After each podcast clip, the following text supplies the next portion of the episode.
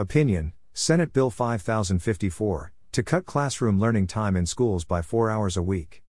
Liv Finn of the Washington Policy Center points out that the bill would set the precedent of filling classrooms with district staff who are not qualified to teach. By Liv Finn with Washington Policy Center. The text of SB 5054 proposes to redefine the meaning of instructional hours in state law to include the time students spend with non teachers. During that time, their regular teachers would be absent and meeting in groups as newly formed professional learning communities. The effect of the bill would be to cut instruction time for students by four hours a week, from 30 hours to 26 hours.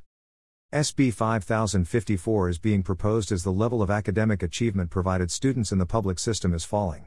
For example, on the 2022 Smarter Balanced State tests, public schools failed to educate 62% of students adequately in math, and failed to educate 49% of students adequately in reading.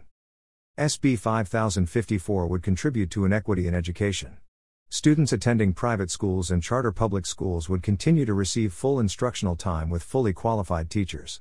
The bill would hurt the education of Washington's 1.1 million K 12 students by denying them access to a quality education. In addition, the bill would set the precedent of filling classrooms with district staff who are not qualified to teach. The bill would result in lower academic standards, and would deny students the public education they have been promised, at a time when school funding and teacher pay are at record high levels. Both trends would work to encourage more families to lose confidence in public education and to transfer their children to other schools.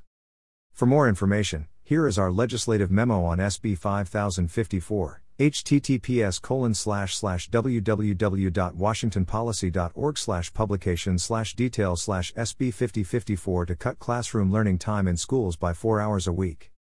Liv finn is the director of the center for education at the washington policy center